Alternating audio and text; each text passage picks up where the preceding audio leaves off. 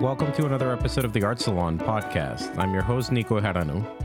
Before we get going, don't forget to subscribe to the podcast and share our talks with your friends and family. Follow us on Instagram at the Arts Salon to keep up with our upcoming guests and other announcements. And finally, if you enjoy the show, please leave us a five star rating on your preferred podcast platform. It helps direct others to the show and makes us feel good about what we're doing here. Today, I'm flying solo for this episode. There has been a lot going on in Los Angeles and the music scene that relates to the movie industry. And it has, you know, created a whole discussion around the subject. I know that the AFM is working very hard to negotiate a new contract.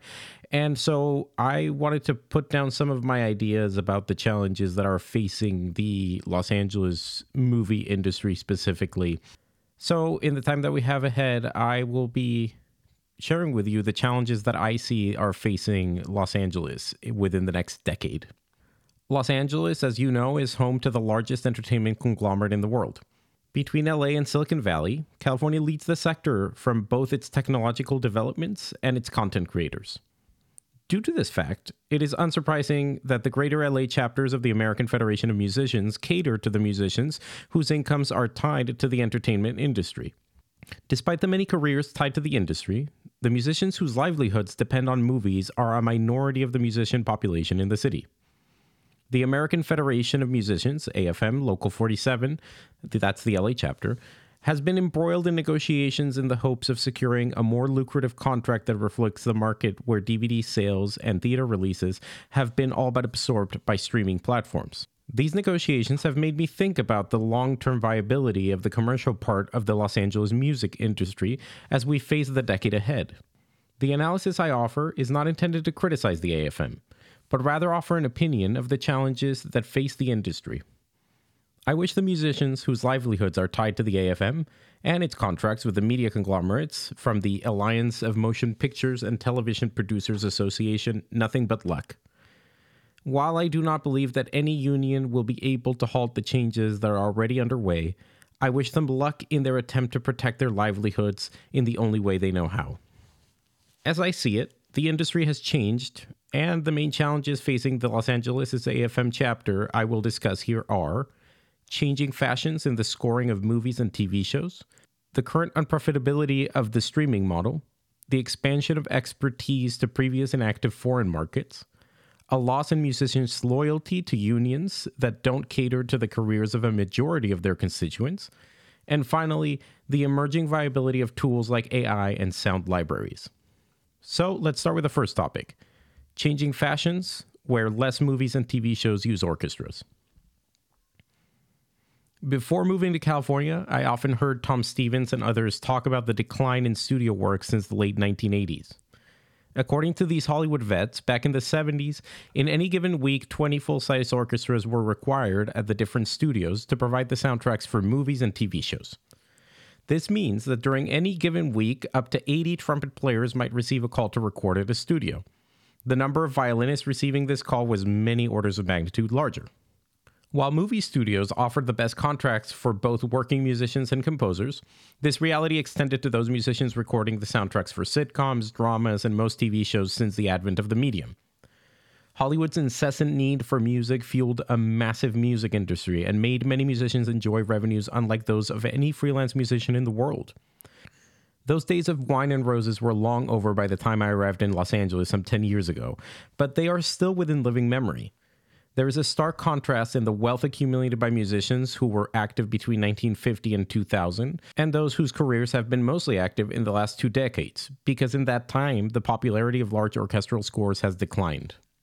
It is hard to imagine a scenario where a studio would commission a large scale orchestral score for a family comedy in 2024 it is equally inconceivable that they should engage the leading movie composer of the industry for this task. But this was just what Chris Columbus did in 1990 when he tasked John Williams to score Home Alone. Three years later, he would engage legendary film composer Howard Shore to score another comedy, Mrs. Doubtfire. These were not revolutionary choices by a daring director or a privilege awarded to him by a studio. This was simply the norm in the industry until that point. The decline in large musical scores is even starker in television.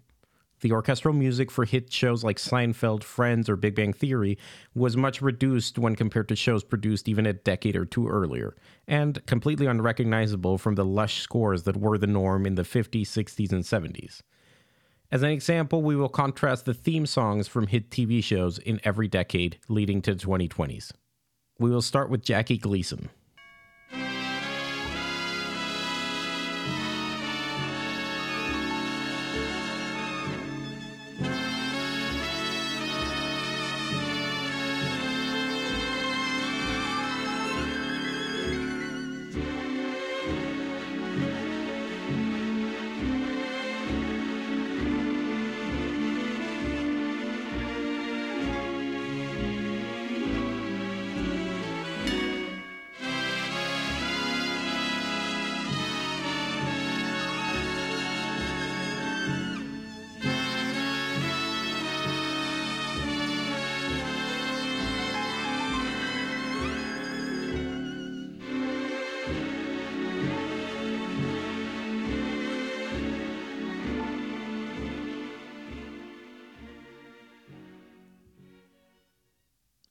Through the decades, we will now hear I Dream of Jeannie.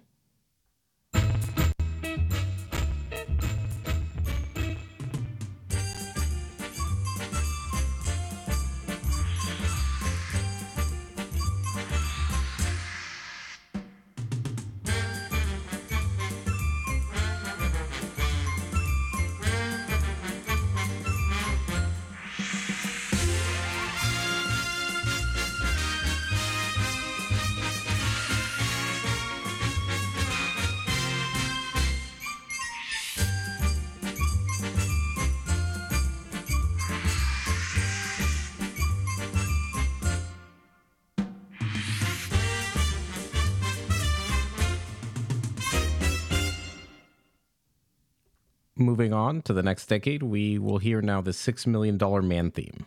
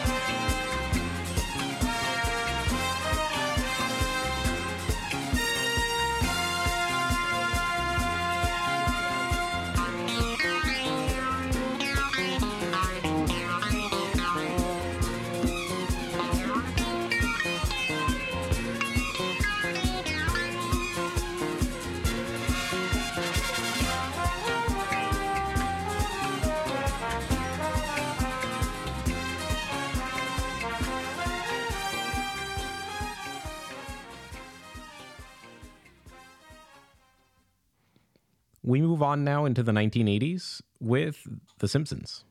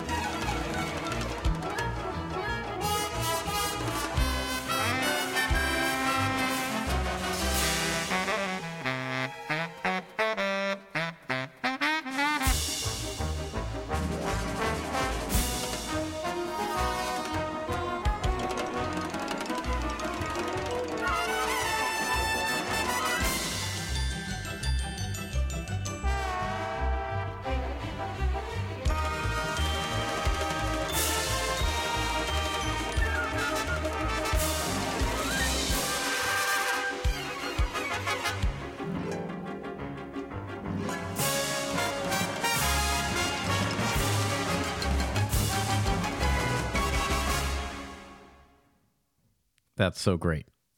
Into the late 1990s, we get the theme song from Friends.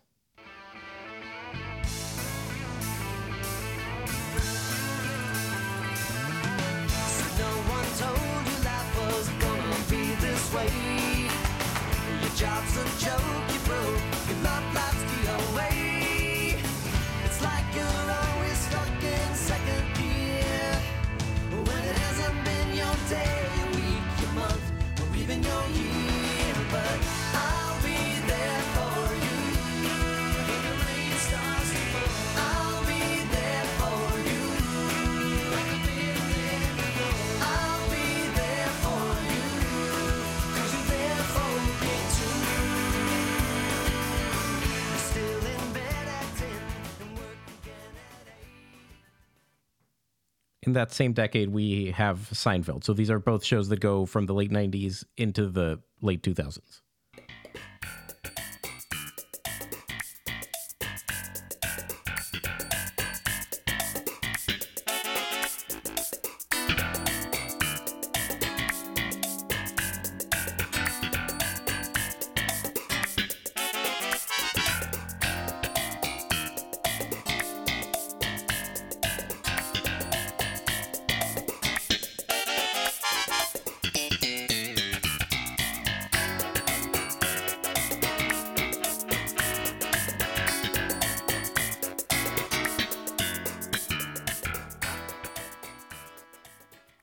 At this point, everything can be done with a synth or a good piano synth. We're going to follow that up with the 2010s with Big Bang Theory. state that nearly 14 billion years ago expansion started. Wait, the earth began to cool, the autotrophs began to drool, Neanderthals developed tools, we built a wall. We built the pyramids. Math, science, history, unraveling the mystery that all started with a big bang. And finally, I'm going to top off 2020s with a Ted Lasso theme.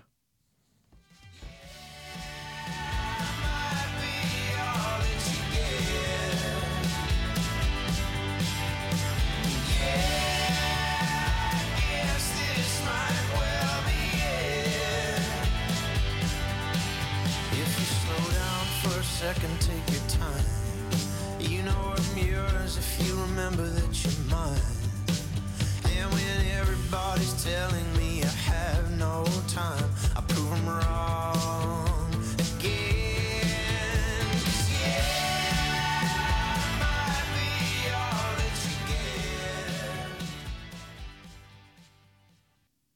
While there have been some legendary soundtracks in these decades that do include orchestras, I think that these uh, represent a sample of a pretty distinctive trend.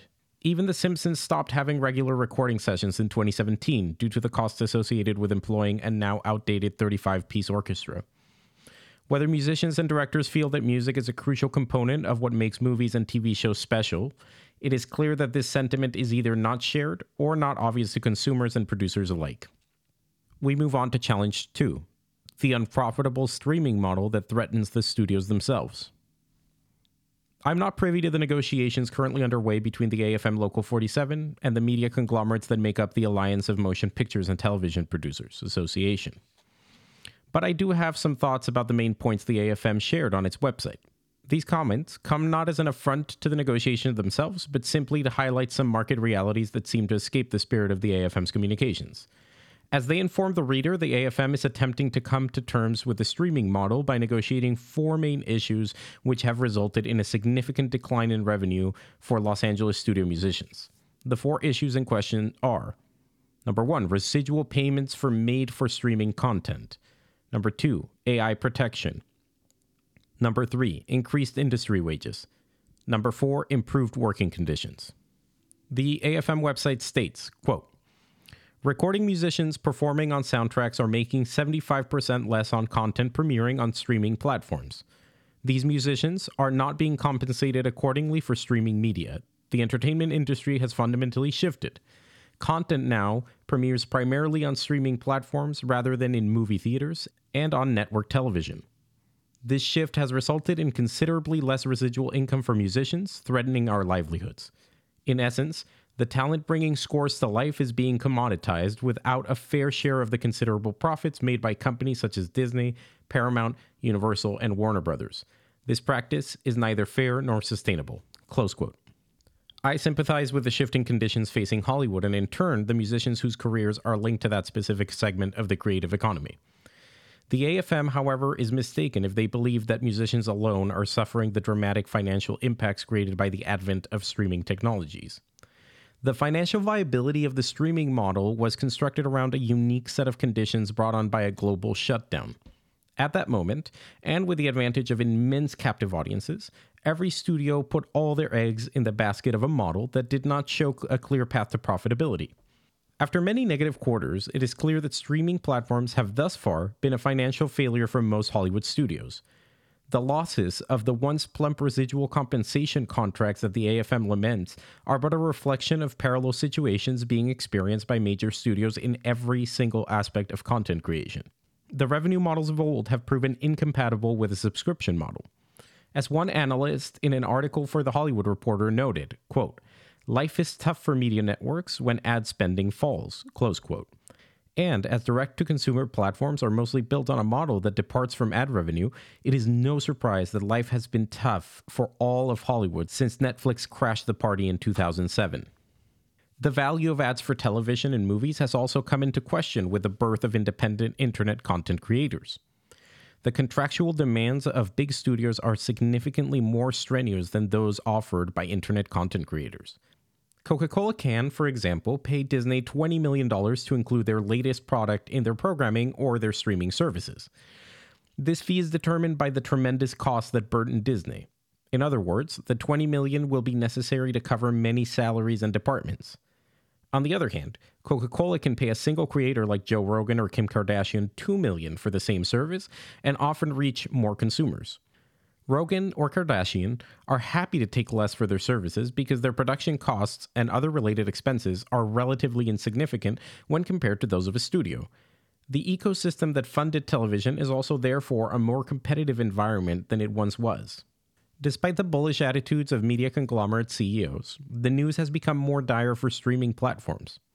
The Wall Street Journal reported in January 2024 that, quote, one quarter of US subscribers to major streaming services have canceled at least three of them over the past two years. Two years ago, that number stood at 15%, close quote. The initial excitement for projected revenues from streaming services was built on the back of a model where a single company, Netflix, was cornering the entire market and could offer the consumer a significantly cheaper and more convenient alternative to cable, which also did away with the pesky ads that interrupted viewing. It is not even clear now whether streaming platforms represent a good value for money compared to cable when individuals must subscribe to multiple services to satiate their eclectic tastes. To make matters worse, the price of individual subscriptions has sometimes doubled in the last three years. The trends in streaming's profitability should not discourage the AFM from seeking contracts that reflect the new realities of the industry. But since the dust hasn't yet settled on whether the model as a whole is profitable, it is advisable not to rush to promote an adversarial tone when confronting studios which are facing extinction if their streaming services continue to prove unprofitable the AFM is demanding a share of the profits for streaming, which, except for Netflix, remains inexistent. A pertinent example of the massive losses streaming services have represented for studios is Disney Plus, since the company has mostly remained loyal to the recording artists in Los Angeles. Since its launch, the Disney service has lost the company nearly $10 billion, and the only remotely profitable part of their business is in ESPN, where music amounts to jingles. The quick transition of blockbuster films from theater to streaming may also point to the fact that studios like Disney have been unable to reliably produce revenue generating films in the post COVID world. In 2023, it is estimated that Disney lost close to $1 billion at the box office. The company was forced to lay off 3.2% of its workforce, with more likely to follow as the company seeks to cut 2 billion in costs in 2024. These streaming releases are in sharp contrast with the vast revenue generated by movies like Oppenheimer or Barbie, which remained exclusively in theaters for months and initially hit streaming service with a rental cost. For the most part, the assumption that the LA musicians are being robbed of vast profits is in many cases contrary to the revenue potential of disastrously unpopular films. Challenge number three International markets favor competition. The relative success of the SAG AFTRA negotiations is also making Local 47 overestimate their long term position in the industry as a whole. When faced with the need to generate content for English speaking consumers, movie studios are limited in their production market. Although many countries speak English, it is truly only in five countries the United States, the United Kingdom, Canada, Australia, and New Zealand where a studio could reliably create content. As such, this limits a studio's ability to circumvent the collective bargaining demands of a union like SAG AFTRA. Moreover, star power still plays a central role in the success of any film or TV show, and an actor like Leonardo DiCaprio or Margot Robbie cannot simply be replaced in a project by unknown talented stand ins. Such is not the case for music recording for soundtracks. It was probably the case for decades that the specialized musicians in Los Angeles were impossible to emulate in any major city. As early as the 1970s, however, London showed the viability of working outside the LA bubble and opened a market where musicians demanded larger upfront profits for studios in exchange for reduced residuals. This has been a continuous trend since the 1970s, and now Eastern Europe is open for business, armed with highly trained musicians who are happy to work for contracts that would incense Los Angeles studio professionals.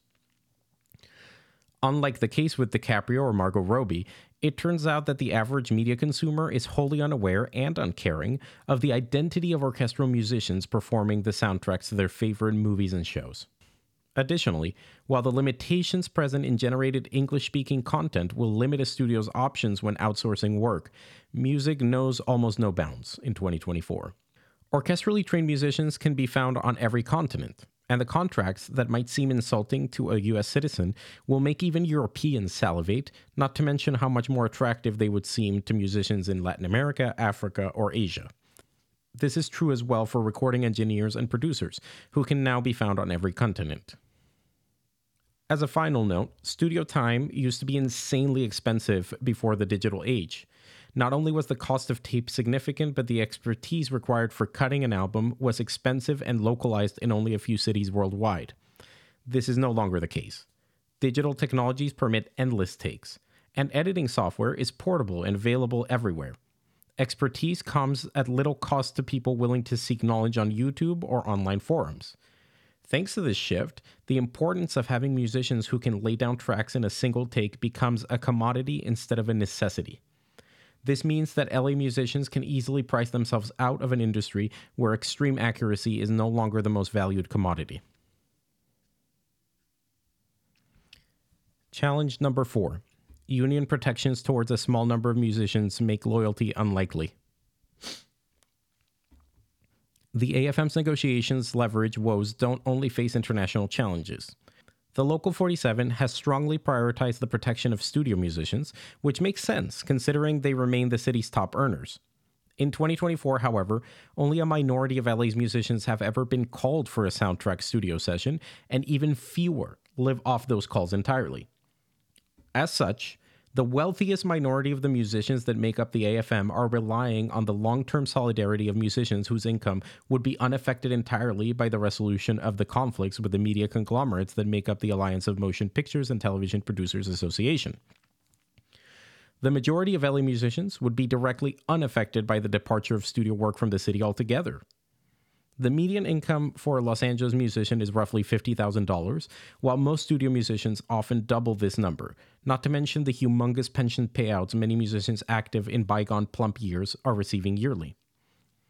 This financial divide not only decreases the solidarity among musicians towards those benefiting from lucrative studio contracts, but also increases the chances that parallel non union opportunities find willing participants who see little benefit in belonging to the AFM.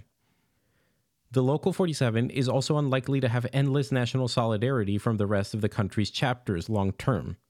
Cities like Nashville, which has already earned the moniker Soundtrack City, have long benefited from Los Angeles' Local 47's proclivity for impractical contracts.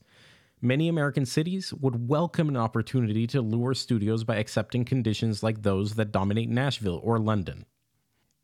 In a quest to force video game companies to pay a fair share of their considerable profits, LA lost profits from that industry altogether. As Steve Schnur explained in an article for the Associated Press, quote, Now 90 to 95% of EA's scores are being recorded in Nashville, with the rest recorded in London. Close quote. It is not evident whether Local 47 learned its lessons from the loss of video game revenue, which has made Nashville musicians prosper in their own right. But it should cause them pause should they choose to continuously engage the movie studios with a similar strategy. Fifth challenge artificial intelligence and improving sound libraries. The AFM's woes caused by streaming models in 2024, however, pale in comparison to the impacts the industry is bound to experience as artificial intelligence technologies improve. The unveiling of ChatGPT was the precursor to a cataclysmic disruption to creative industries, which is advancing at a speed that was hitherto believed to be decades in the future. Based on the capabilities of GPT 3.5 and the subsequent advances achieved by GPT 4, we can all imagine tools that will render many jobs in the creative economy irrelevant overnight. I can envisage versions of Sibelius, Ableton, or Logic with features that will replace talented orchestrators or editors within the decade. Soon we will be able to prompt such programs for, to example, write a cue in the style of Miles Davis for a film noir scene, with astounding results. As if this weren't troubling enough, it is a safe bet that sound libraries, MIDI instruments, and orchestration tools will rival live performers within the decade. It is not entirely clear from the AFM's website what they are seeking from studios when it comes to AI protections, but ultimately, this is a pointless task of Sisyphean proportions. To my understanding, the protections that the AFM seeks are aimed at protecting LA musicians from having their sounds and likenesses used without their consent through artificial intelligence. This is laudable. Although I predict that while they might keep their likenesses private, musicians in other parts of the world will be happy to contribute to the generating of sound libraries and recordings devoid of these protections. I can predict this with almost 100% confidence because there has not been a union, monopoly, guild, or interest group in history that has ever contained the advent of new trends and technologies. Delays to impending impacts cannot ever halt them. Furthermore, innovations and disruptions to a sector rarely come from within the parameters of said guilds. The protectionism inherent in these structures makes them vulnerable to changes that are futile to resist. If LA can force studios to refrain from using artificial intelligence technologies broadly, it will fail to do so in other markets, which will undoubtedly become more competitive and eventually render LA obsolete. People have already compiled lists of sound libraries being used to complement the hours of music required for video games, and it is not unimaginable to think that these electronic orchestras will one day replace a bulk of the musicians used in most jingles, games, TV show cues, or low budget movies. It is an open secret that many of the musicians who provide sounds for these libraries are AFM Local 47 members participating in so called dark dates unsanctioned by the union. The hypocrisy of this escapes nobody, but like contraband, it is the natural economic result of extreme protectionism. The decline of industries with the advent of new technologies resisted by guilds or unions is a story as old as time. By the time the German piano guilds, which had rejected the innovations of a young Steinway, attempted to compete with his American made pianos, he had already cornered the market. By the time Eastman Kodak embraced the digital landscape, the once titanic company was a few years away from bankruptcy. By the time record labels decided to stop fighting Napster and iTunes, it was too late to negotiate appropriate contracts in a medium they had failed to understand. Surely anyone could come up with myriad examples in any field. It is typically the norm that protectionism only briefly delays the inevitable, and surely renders its proponents unable to face the very competitors they refuse to learn about or take seriously. Since that was so bleak, I would like to close this with my optimistic predictions inside all this doom. Although I value Platonic philosophy, I also believe that its central preoccupations with halting entropy by seeking paradigms that attempt to halt and revert changes is both misguided and pointless. My main predictions that the AFM Local 47's initiatives will at best slow down the inevitable are not presented here with glee. My outlook on the Los Angeles music scene might seem grim, because it is. However, Los Angeles remains one of the most vibrant cities in the West's long artistic history but artistic ecosystems in cities rarely last forever. New York lacks the vibrancy it had in the 1920s or from the late 60s to the late 70s. Paris now is not what it was in the years between the two world wars. Florence and Venice are charming, but not alive in the same way that they were in the Renaissance. Such is the nature of entropy, and artistic scenes often become victims to their own success. But this does not always doom these cities. The echoes of cultural achievement can sustain a region for centuries, so long as pride in an outstanding output can be constantly fed. It is the knowledge that great things continue to pop up in unlikely places throughout history that makes me bullish about the future of the arts. The very factors that threaten the survival of the Los Angeles music scene also point to phenomenal opportunities for other cities. The decentralization of the recording industry has already made it possible for artists around the globe to develop within their own nations while reaching audiences in every continent. Artists can set up home studios for the cost of a good microphone and recording software. There has been an explosion of self taught musicians thanks to the internet, and while their knowledge of music theory is extremely lacking in many cases, this has at times led to unique expressions that are difficulted by the conformity of scholastic training at universities. I predict that a great many jobs in the creative economy will disappear within my lifetime, replaced by electronic tools that will replicate tasks with remarkable ease orchestrators, copyists, jingle composers, audio engineers, assistants, and a large chunk of music studio performers will lose their jobs. Not unlike carriage builders, horseshoe makers, sail makers, and boat tarring teams, many once essential careers will become anachronistic and unnecessary. Within the recording industry, the once lucrative careers enjoyed by the experts in charge of cutting tape have already become an oddity.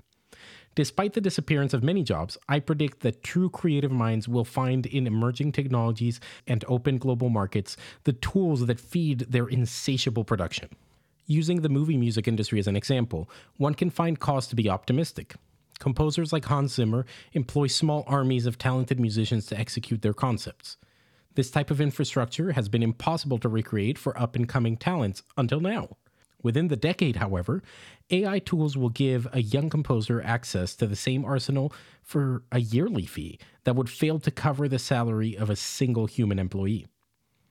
This invaluable access to productivity tools hitherto only available to big media conglomerates will allow for an explosion of creativity fueled by otherwise untappable potential. Additionally, movie producers and directors will continue to rely on the expertise of creative people prompting the AI tools. As an LA film composer told me recently, film directors are often paralyzed by uncertainty when it comes to their work. The bulk of a composer's job is to interpret a director's work and score it accordingly. AI tools are just that tools but they will, for the foreseeable future, continue to rely on skilled, creative artists to give them the appropriate prompts to create. Hans Zimmer's many employees might be replaced by a computer, but he certainly will not. If the introduction of the pianoforte expanded the access to music in every home, I can see a scenario where an ever expanding community of amateur and professional creators will thirst for live concerts, groundbreaking art, and experiential gatherings. After all, amateurs are often the most interested consumers of professional products. It is their surface knowledge of the difficulty behind a process that fuels their appreciation for the astonishing creativity behind meaningful works of art. With that hint of optimism, I leave you to have this discussion among yourselves. Maybe you find some of this truthful. Maybe you found something that you didn't like. Take that into your own conversations about the industry, and we would love to hear from you if you want to contact me directly. The future is never set in stone. We can build it together. But we cannot remain attached to models that made us wealthy in the past when we're looking at a completely new landscape. Thanks for listening.